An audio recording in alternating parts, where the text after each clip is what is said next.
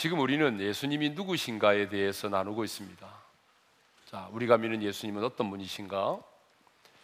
자, 예수님은요, 흑암의 권세에서 우리를 건져내신 분이십니다. 아멘입니까? 또 우리가 지난주 나눴던 것처럼 우리가 믿는 예수님은 보이지 않는 하나님을 우리 가운데 나타내 보이신 하나님의 형상이십니다. 만물보다 먼저 계셨던 분이시고 그리고 이 보이는 만물과 보이지 않는 만물까지라도 친히 창조하신 창조주 하나님이십니다.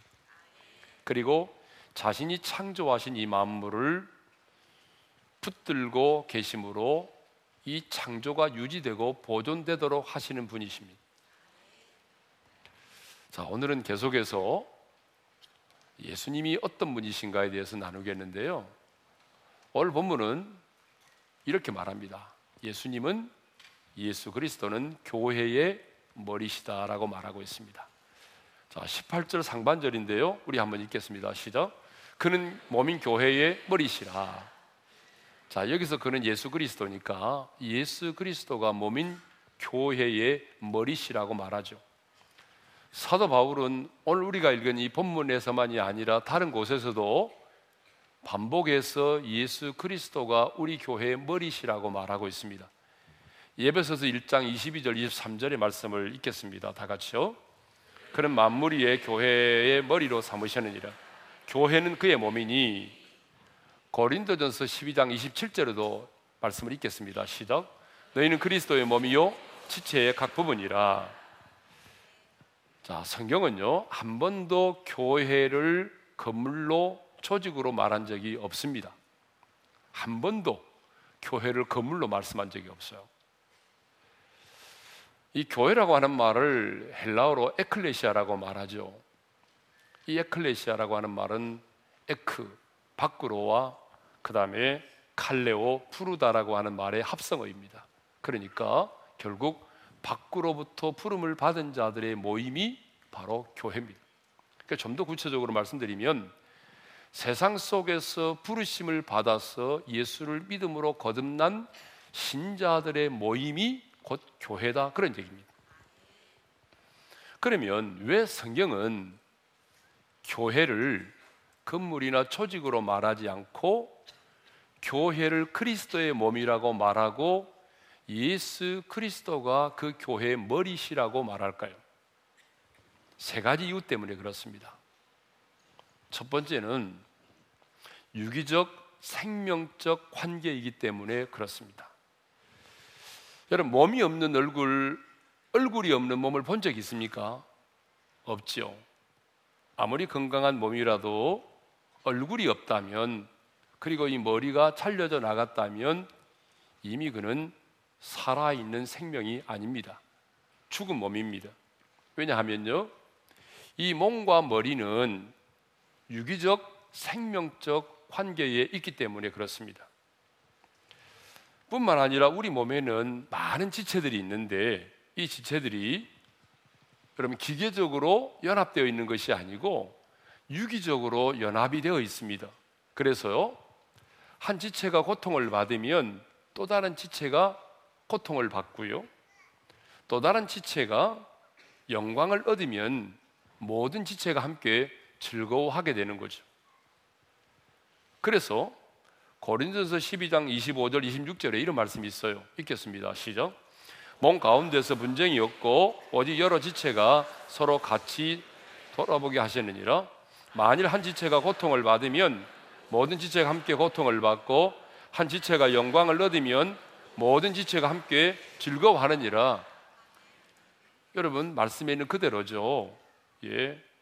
한 지체가 고통을 받으면 모든 지체가 함께 고통을 받고 한 지체가 영광을 얻으면 모든 지체가 함께 즐거워하게 된다는 거예요. 이게 바로 교회라는 거죠. 자, 우리 예를 들어 볼까요? 여러분 치통을 아마 경험해 보신 분 계실 거예요. 저도 몇 개월 전에 치통을 앓은 적이 있는데 여러분 치통이 너무 심하면요 어떻습니까? 이 치아만 아픈 게 아니에요. 머리까지 아파요. 그렇죠? 치아만 아픈 게 아니라 머리까지 아프고 더 심하면요 온몸이 아픈 거예요. 온몸이 고통을 느끼는 거죠. 왜 그럴까요? 우리 몸의 모든 지체가 유기적으로 연합되어 있기 때문에 그렇다는 거죠. 자, 여러분 자녀가요. 아프면 부모에게는 그 아픔이 나의 아픔으로 다가옵니다. 음? 여러분 자녀가 어떤 너무나 고통스러운 일을 당하면요. 그 부모는 창자가 끊어지는 고통을 느낍니다. 얼마 전에도 어떤 분이 저에게 전화 와서 그런 얘기 하더라고요.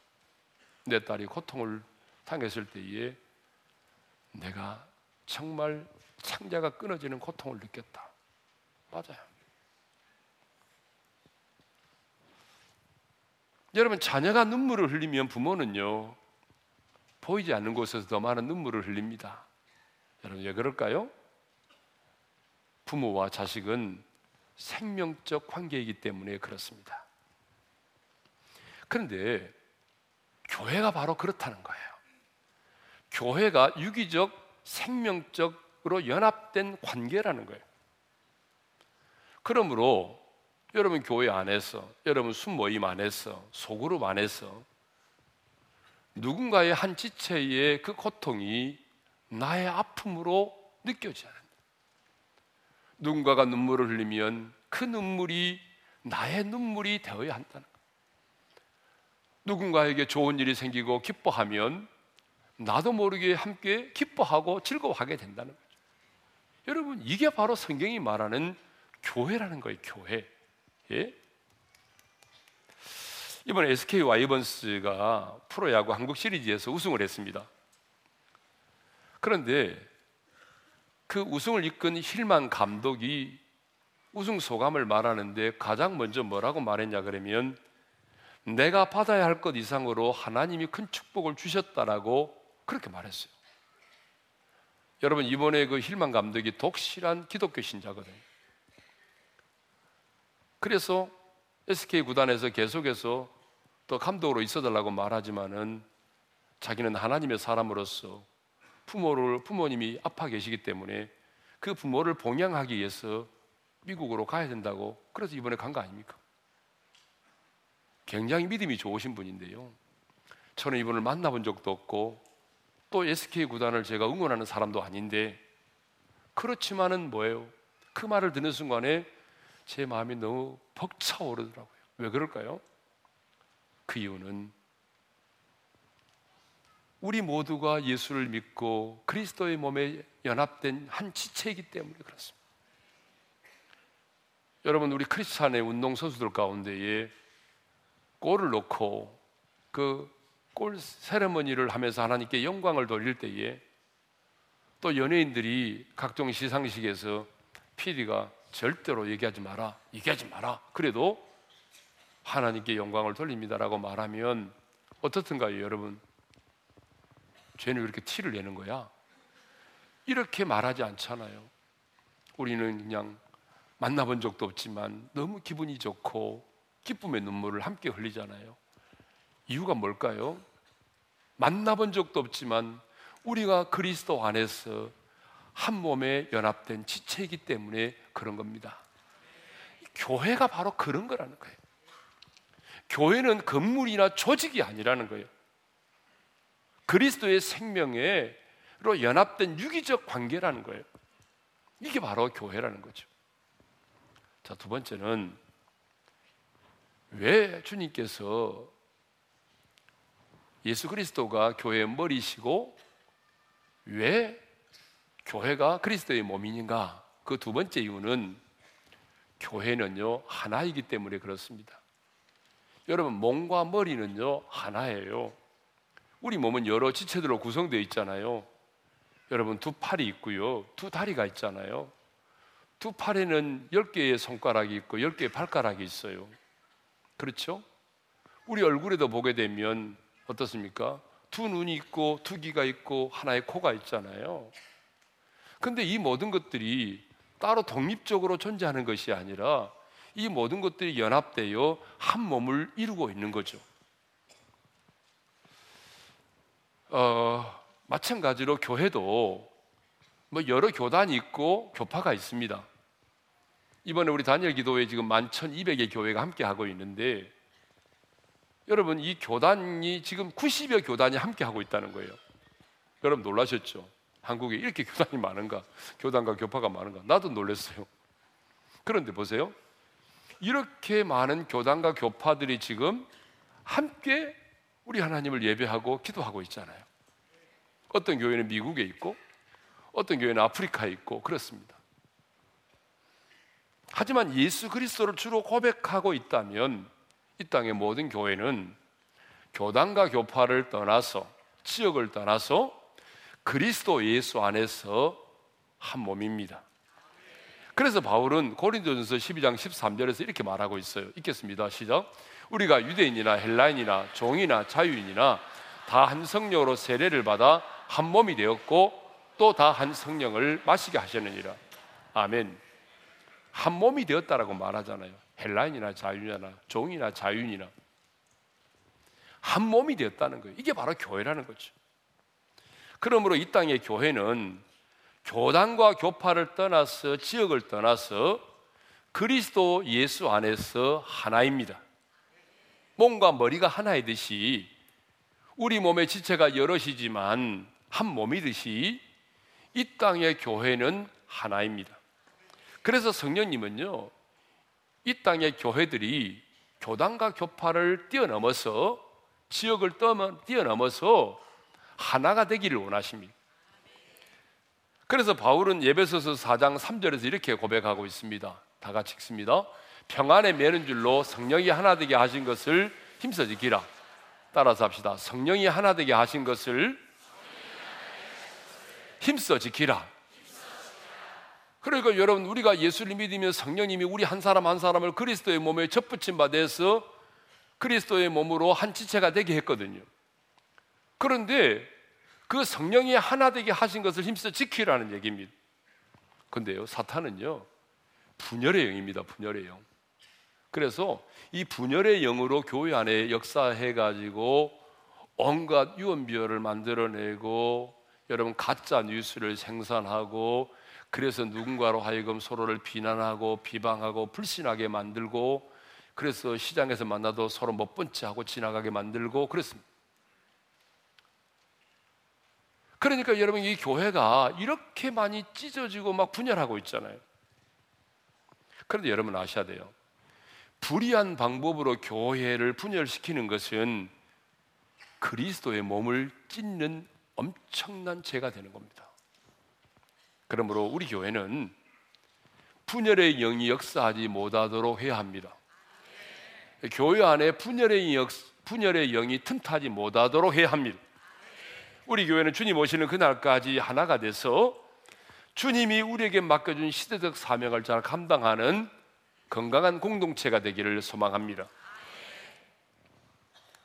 왜 교회는 그리스도의 몸이고 예수 그리스도가 교회의 머리이신가? 그 세 번째 이유는 몸이 머리의 지시와 통제를 받아서 순종하는 움직이는 순종적 관계에 있기 때문에 그렇습니다. 여러분 몸은요 누구의 지시를 받습니까? 이 머리의 지시를 받습니다. 머리가 지시를 내렸음에도 불구하고 움직이지 않는 팔과 다리를 본 적이 있습니까? 없습니다. 그런데 몸이 지시를 내리지 내렸음에도 불구하고 여러분 팔과 다리가 자기 마음대로 움직여 버립니다. 지시를 받지 않고 우리는 이것을 장애인이라고 말을 해요. 여러분 영적으로도 장애인이 되게 되면요 머리의 지시를 받지 않습니다. 자기 마음대로 따로 움직입니다. 이것을 영적 장애인이라고 말하는 거예요. 그러니까 몸된 교회는 어떻게 해야 됩니까? 반드시 반드시 몸의 지시를 받고 순종을 해야 됩니다.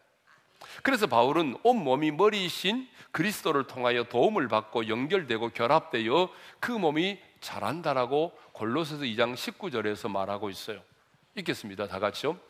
머리를 붙들지 아니하는지라 온 몸이 머리로 말미암아 마디와 힘줄로 공급함을 받고 연합하여 하나님이 자라게 하심으로 자라느니라.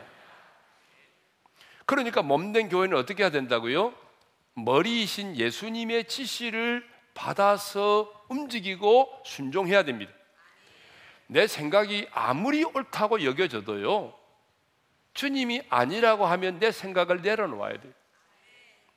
세상의 모든 사람들이 다 그것이 옳다고 말해도 교회의 머리가 되신 주님이 아니다라고 말하면 우리는 아니다라고 말할 줄 알아야 되고 그리고 세상 사람들이 원하는 걸 따르는 것이 아니라 대세를 따르는 것이 아니라 이 머리 대신 주님의 지시를 받고 순종하며 나가야 됩니다. 이게 바로 교회라는 거예요. 그런데 마음이 아픈 것은요. 이 교회를 떠나 교회를 그리스도의 몸이 아닌 주식회사처럼 생각하는 분들이 많아졌다는 거예요. 여러분, 교회는 주식회사가 아닙니다. 여러분, 주식회사는요, 여러분, 주주총회에 의해서 결정이 되지 않습니까? 교회는요, 주식회사가 아니에요. 교회는 건물도 아니고, 조직도 아니고, 교회는 그리스도의 몸이에요. 그러니까 교회는 타수결의 원칙을 따라서 움직이고 결정하는 기관이 아니라는 얘기죠. 교회의 머리 대신 주님의 지시를 받고 움직이는 것이 바로 뭐예요? 주님의 몸인 교회입니다. 그런데 교회가 어느 날부터 주식회사가 됐어요. 그래서 사람들이 다수결의 원칙을 가지고 막 정해버려요. 주님이 뭐라고 말씀하시는지 우리 교회 머리가 된 주님께서 우리에게 무엇을 지시하는지를 생각하지 않고 자기들 마음대로 결정하고 자기들 마음대로 행하고 여러분 그런 일들이 얼마나 많이 일어나고 있습니까? 그렇다면 그것은 교회가 아니라는 거예요. 아무리 많은 사람들이 모여서 예배를 드리고 교회 안에 똑똑한 사람이 많아도 여러분 그것은 교회가 아닙니다. 절대로. 주님의 말씀 앞에 순종하지 않는다면 머리 대신 주님의 말씀에 순종하지 않는다면 여러분 그건 교회가 아닙니다. 자, 왜 성경은 교회를 그리스도의 몸으로 또 예수 그리스도가 교회의 머리라고 말씀하시는지 우리가 살펴보았습니다. 첫 번째 이유는 뭐죠? 교회가 유기적 생명적 관계이기 때문에 몸과 머리가 하나이듯이 교회와 그리스도는 하나이기 때문에 세 번째 이유는 몸은 언제나 머리의 지시와 통제를 받는 순종적 관계에 있기 때문이라는 거예요. 자, 그러면 이제 교회가 언제 성장하는지에 대해서 살펴보겠습니다. 여러분, 교회는요, 건물이 아니니까 건물은 성장하지 않잖아요? 건물이 자라는 거 봤어요? 없잖아요. 교회는 건물이 아니기 때문에 끊임없이 자라고 성장을 해야 됩니다. 근데 여러분, 교회를 자라게 하시는 이가 누굴까요? 교회를 성장케 하시는 이가 누굴까요? 여러분 아까 읽었던 말씀 골로새서 2장 19절의 말씀을 다시 한번 읽어 보겠습니다. 시작. 머리를 붙들지 아니하는지라 온 몸이 머리로 말미암아 마디와 힘줄로 공급함을 받고 연합하여 하나님이 자라게 하심으로 자라느니라. 따라서 합시다. 하나님이 자라게 하심으로 자라느니라. 그러니까 여러분 교회의 성장은요 하나님의 손에 있습니다. 하나님이 자라게 하셔야 자란다는 것입니다. 아무리 뭐 힘쓰고 일쓰고 노력해도 하나님이 자라게 하지 않으면 안 됩니다. 하나님이 자라게 하셔야 성장하는 거예요. 그러면 언제 하나님께서 당신의 몸된 교회를 자라게 하실까요? 언제? 두 가지 이유가 있어요. 두 가지. 첫째는 머리로 말미암아 공급함을 받을 때입니다. 여러분 골로새 2장 19절 말씀을 다시 한번 읽어볼까요? 시작. 머리를 붙들지 아니하는지다 온 몸이 머리로 말미암아 마디와 힘줄로 공급함을 받고 그랬어요. 여기 보게 되면 머리로 말미암아 뭘 받는다고 그랬어요? 공급함을 받는다 그랬어요. 여러분 교회는 건물이 아니니까 그 교회의 머리가 되신 주님으로부터 공급함을 받아야 여러분의 믿음도 성장하고 교회도 부흥한다는 거예요. 그러니까 주님으로부터 공급함을 받아야 돼요. 생명의 영양분을 공급받아야 돼요. 힘과 능력을 공급받아야 됩니다. 그래야 성장합니다. 그렇다면 끊임없이 교회 머리 대신 주님으로부터 내가 공급함을 받으려면 어떻게 해야 되느냐 그 말입니다. 공급함을 받으려면 어떻게 해야 되느냐? 여러분 머리를 꼭 붙들고 있어야 됩니다. 머리를 꼭 붙들고 있어야 돼요. 여기서 머리가 누구죠? 예수 그리스도. 그러니까 예수 그리스도를 꼭 붙들고 있어야 돼요. 근데 방금 우리가 읽었던 골로새 2장 19절 말씀에 이런 말씀이 나오잖아요. 어떤 말이 나오죠? 머리를 붙들지 아니하는지라 이 말이 나옵니다. 이 골로새 교회 성도들이 하는 말이거든요. 이 말은 무슨 말이냐면 골로새 교회 성도들이 교회의 머리가 되신 예수님을 꼭 붙들고 있는 것이 아니라 또 다른 무엇인가를 붙들고 있었다는 거예요. 교회의 머리가 되신 예수님을 붙들지 아니하고 또 다른 무엇인가를 붙들고 있었다는 거예요. 머리를 붙들지 않았다는 거예요. 이거 뭘 말하냐 그러면요. 골로새 교회 성도들이 천사를 붙들고 있었다. 천사. 자신들이 체험한 천사를 붙들고 있었다는 거예요.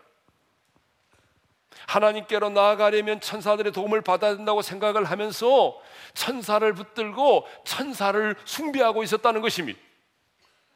그런데 바울은 골로새 교회 성도들에게 편지합니다. 아니다. 너희는 교회의 머리가 되신 예수님을 붙들고 있어야 된다 그 말이에요. 여러분 우리가 믿음이 성장하고 교회가 성장하고 부흥하려면요 교회의 머리 되신 주님을 꼭 붙들고 있어야 됩니다. 왜냐하면요 그 머리 되신 주님으로부터 생명의 영양분을 공급받고 힘과 능력을 공급받기 때문이죠. 여러분 머리를 붙들지 아니하면 그 머리로 말미암아 공급되는 것이 없어져요. 그러니까 어떻게 되겠어요? 교회는 죽어가는 거죠. 예수님은 이것을 요한복음 15장 5절에서 이렇게 말씀하셨습니다. 읽겠습니다. 시작. 나는 포도나며 너희는 가지니 그가 내 안에 내가 그 안에 거하면 사람이 열매를 많이 맺나니 나를 떠나서는 너희가 아무것도 할 수 없습니다. 주님은 포도나무와 가지의 비유를 통해서 너희가 나를 떠나서는 아무것도 할 수 없다고 말씀하셨습니다. 여러분 그렇죠. 아무리 가지가 뛰어나도 어때요? 주님에게 붙어 있지 않으면 열매를 맺을 수 없다는 거죠. 네. 그러므로 여러분 여러분의 믿음이 성장하려면 이 공동체 믿음의 공동체인 우리 교회가 성장하고 부흥하려면 뭘 붙들고 있어야 돼요? 머리. 머리를 붙들고 있어야 돼요.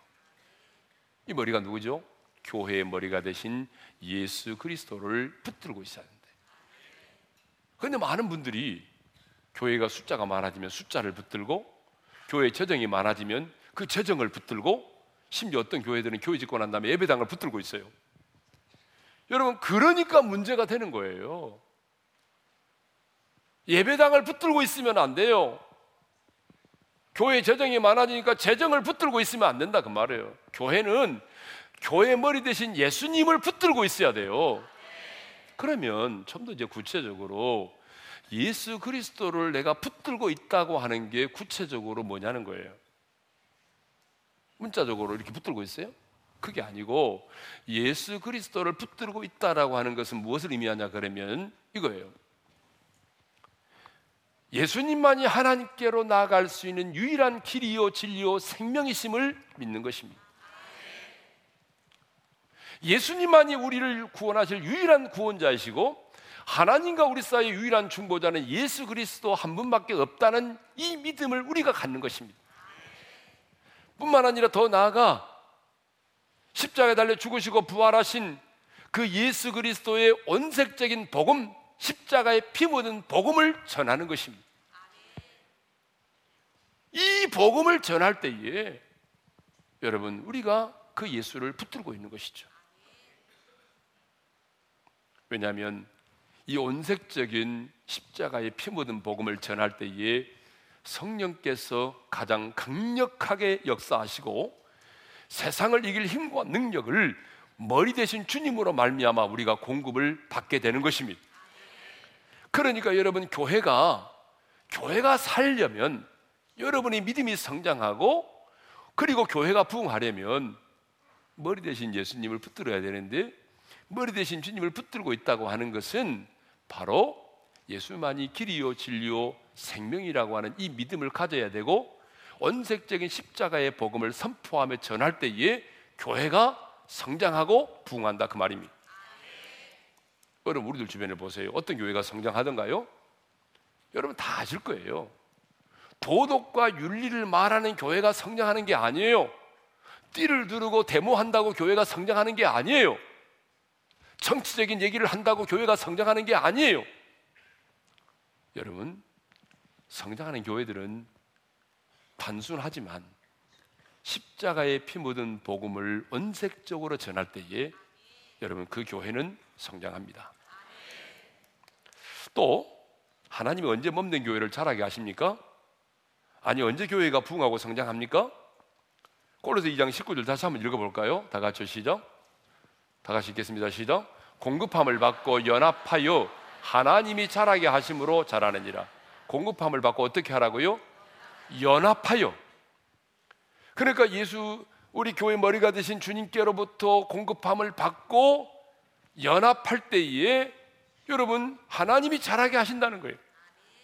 이 연합이라고 하는 게 얼마나 중요한지 몰라요.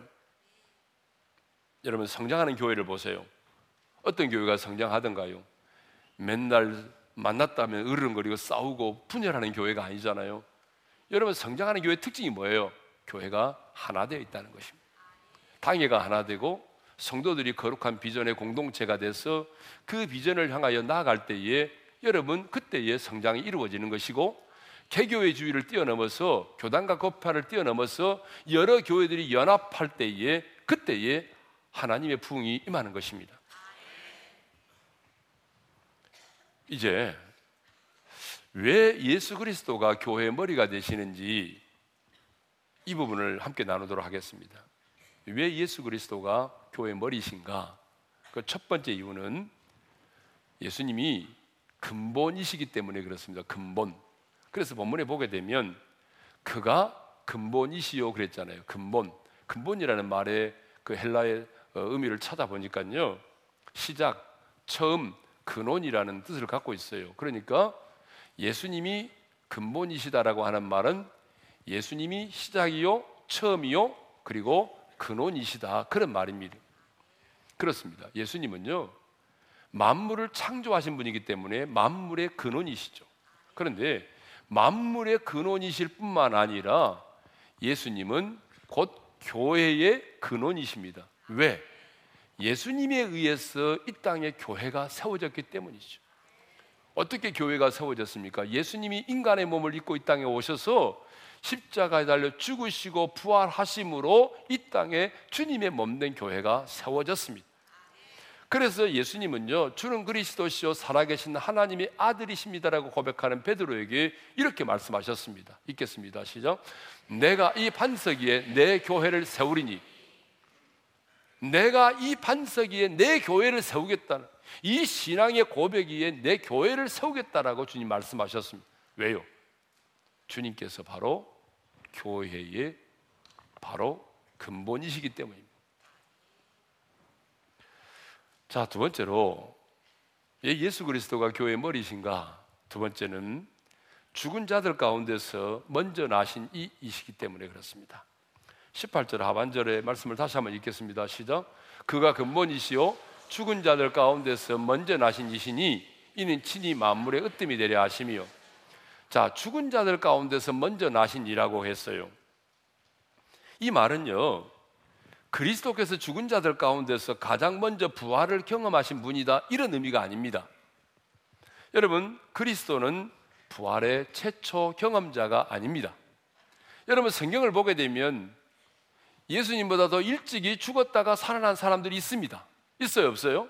있잖아요. 누가 생각이 납니까? 여러분, 나사로가 생각이 나잖아요. 죽었다가 썩어져 냄새 났던 나사로가 다시 살아났잖아요. 해당장 야이로의 딸도 다시 살아났잖아요. 나인성 과부의 아들도 주님이 살렸잖아요. 죽었던 사람이 살아났잖아요. 구약에도 보게 되면 예스겔 골짜기에 마른 뼈들이 살아나서 하나님의 군대가 되었잖아요. 그러니까 예수님이 죽음에서 살아나시기 이전에 예수님보다 먼저 죽음에서 살아난 사람들이 있다는 거예요.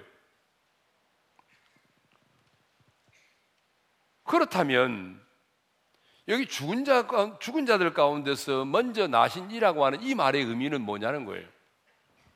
이 말의 의미는요.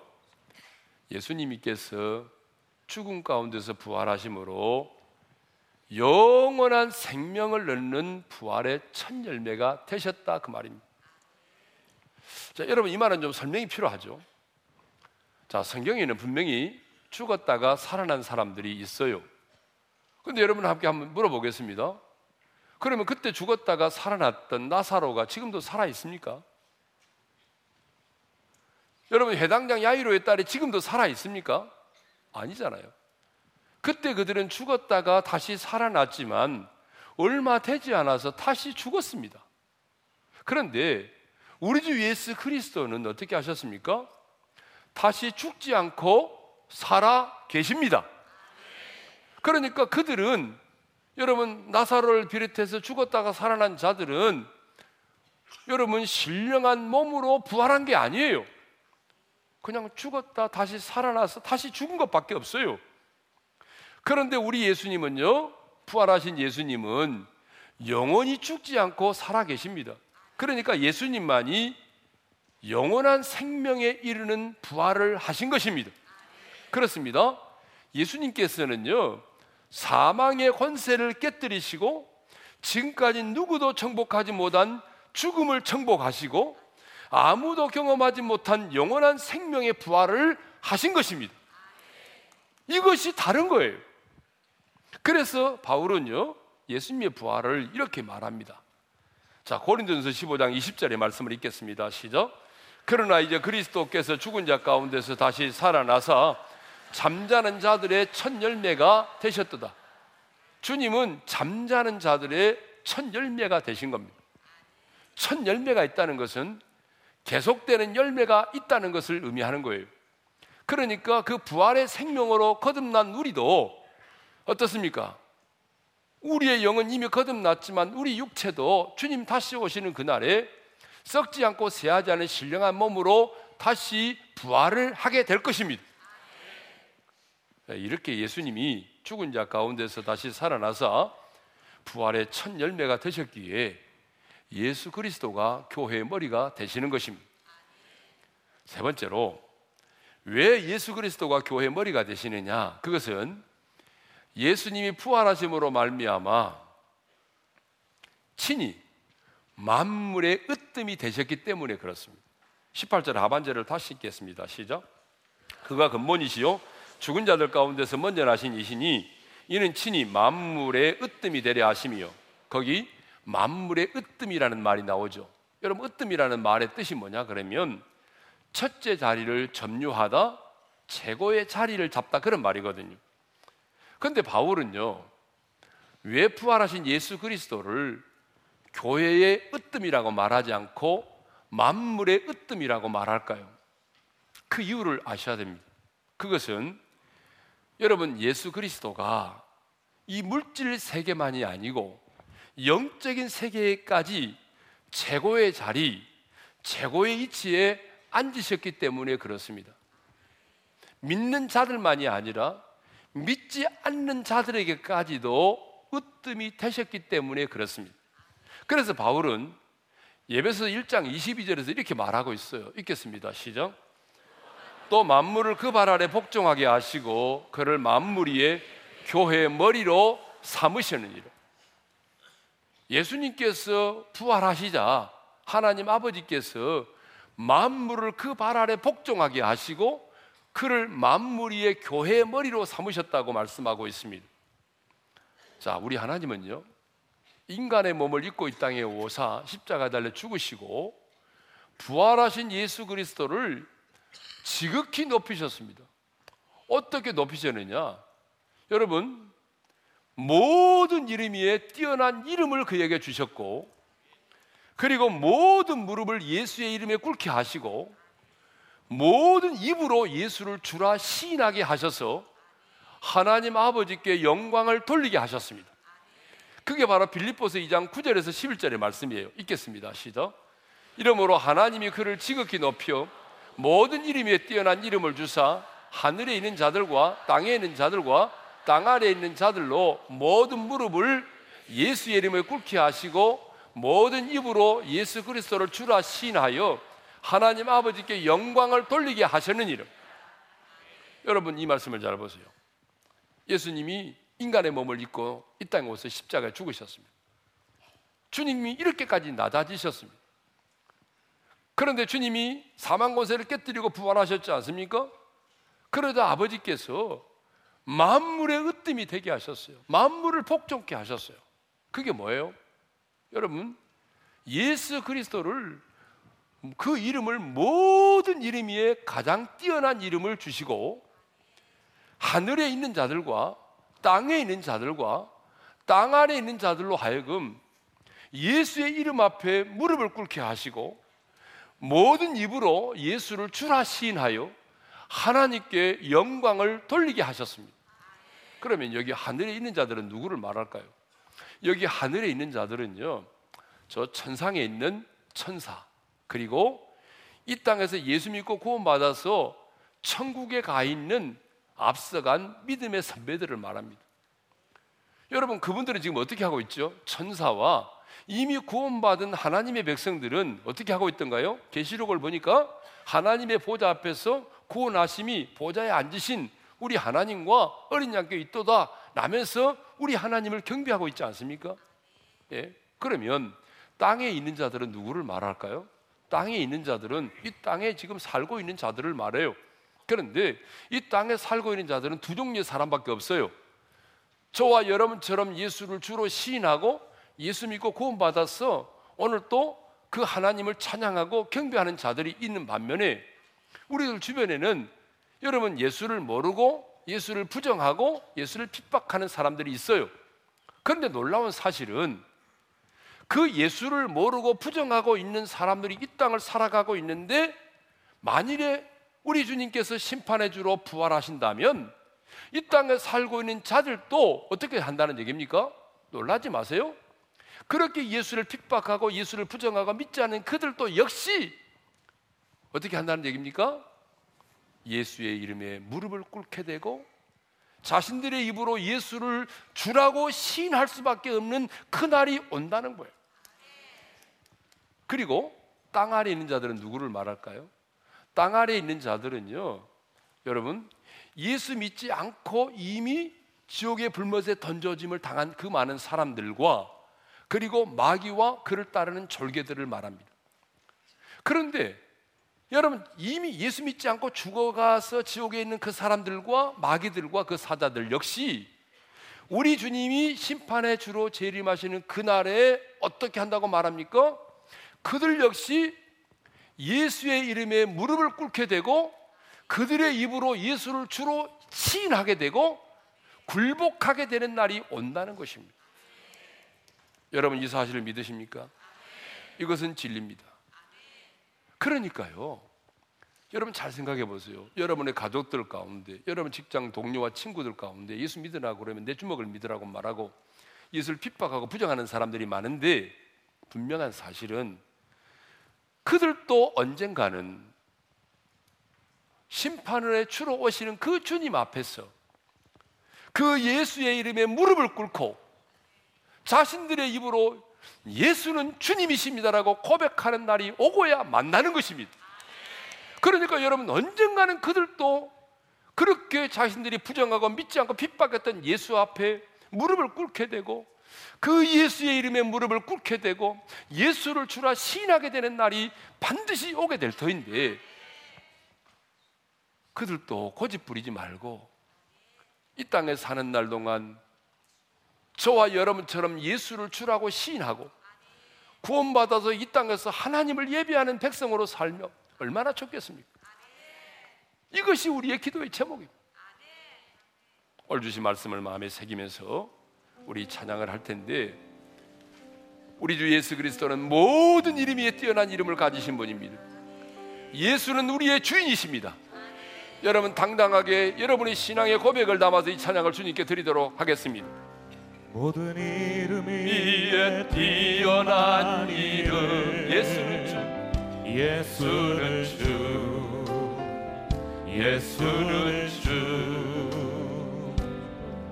모두 무릎 꿇고 경배를 드리세. 예수는 만유의 주님 예수는 주. 예수는 주. 예수는 주 예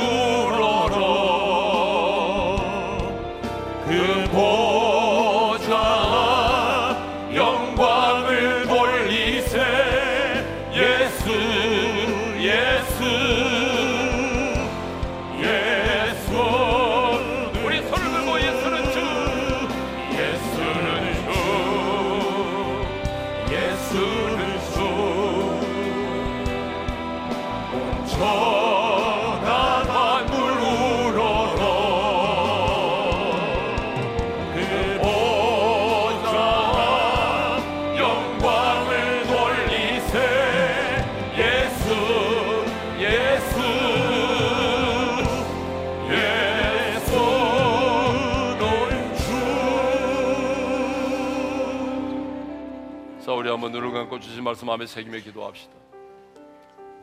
정말 나누고 싶은 말씀 붙들고 기도하고 싶은 말씀이 많습니다.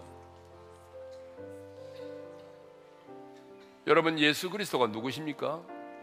교회의 머리십니다. 우리는 그분의 몸입니다. 여러분 예수 그리스도가 이 교회의 머리라고 한다면 몸된 우리는 그분의 지시를 받아야 합니다 주님이 뭐라고 하든지 내 생각을 내려놓고 머리 대신 주님의 지시와 통제를 받고 사는 것이 교회입니다. 여러분 우리는 매일매일 머리 대신 주님으로부터 말미암아 공급함을 받아야 됩니다.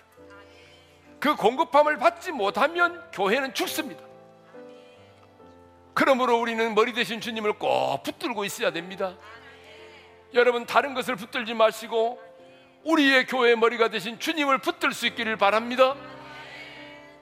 그래야 내가 보호를 받고 공급함을 받습니다. 여러분 교회는 건물이 아니잖아요. 유기적 생명적 관계잖아요. 내 지체가 아프면 다른 지체가 아- 내, 내 몸에 다른 지체가 아프면 내 몸의 전체가 아픈 것처럼 여러분의 소그룹에서 여러분이 아는 교회의 지체가 고통을 당하면 그 고통이 나의 고통처럼 느껴지고 눈물을 흘리면 그 눈물이 나의 눈물로 다가오고 그에게 기쁨이 생기면 나도 함께 기뻐하고 이것이 바로 교회라는 거예요. 이것이 바로 교회예요. 마지막으로 한 가지만 더 나누고 기도 제목으로 삼겠습니다.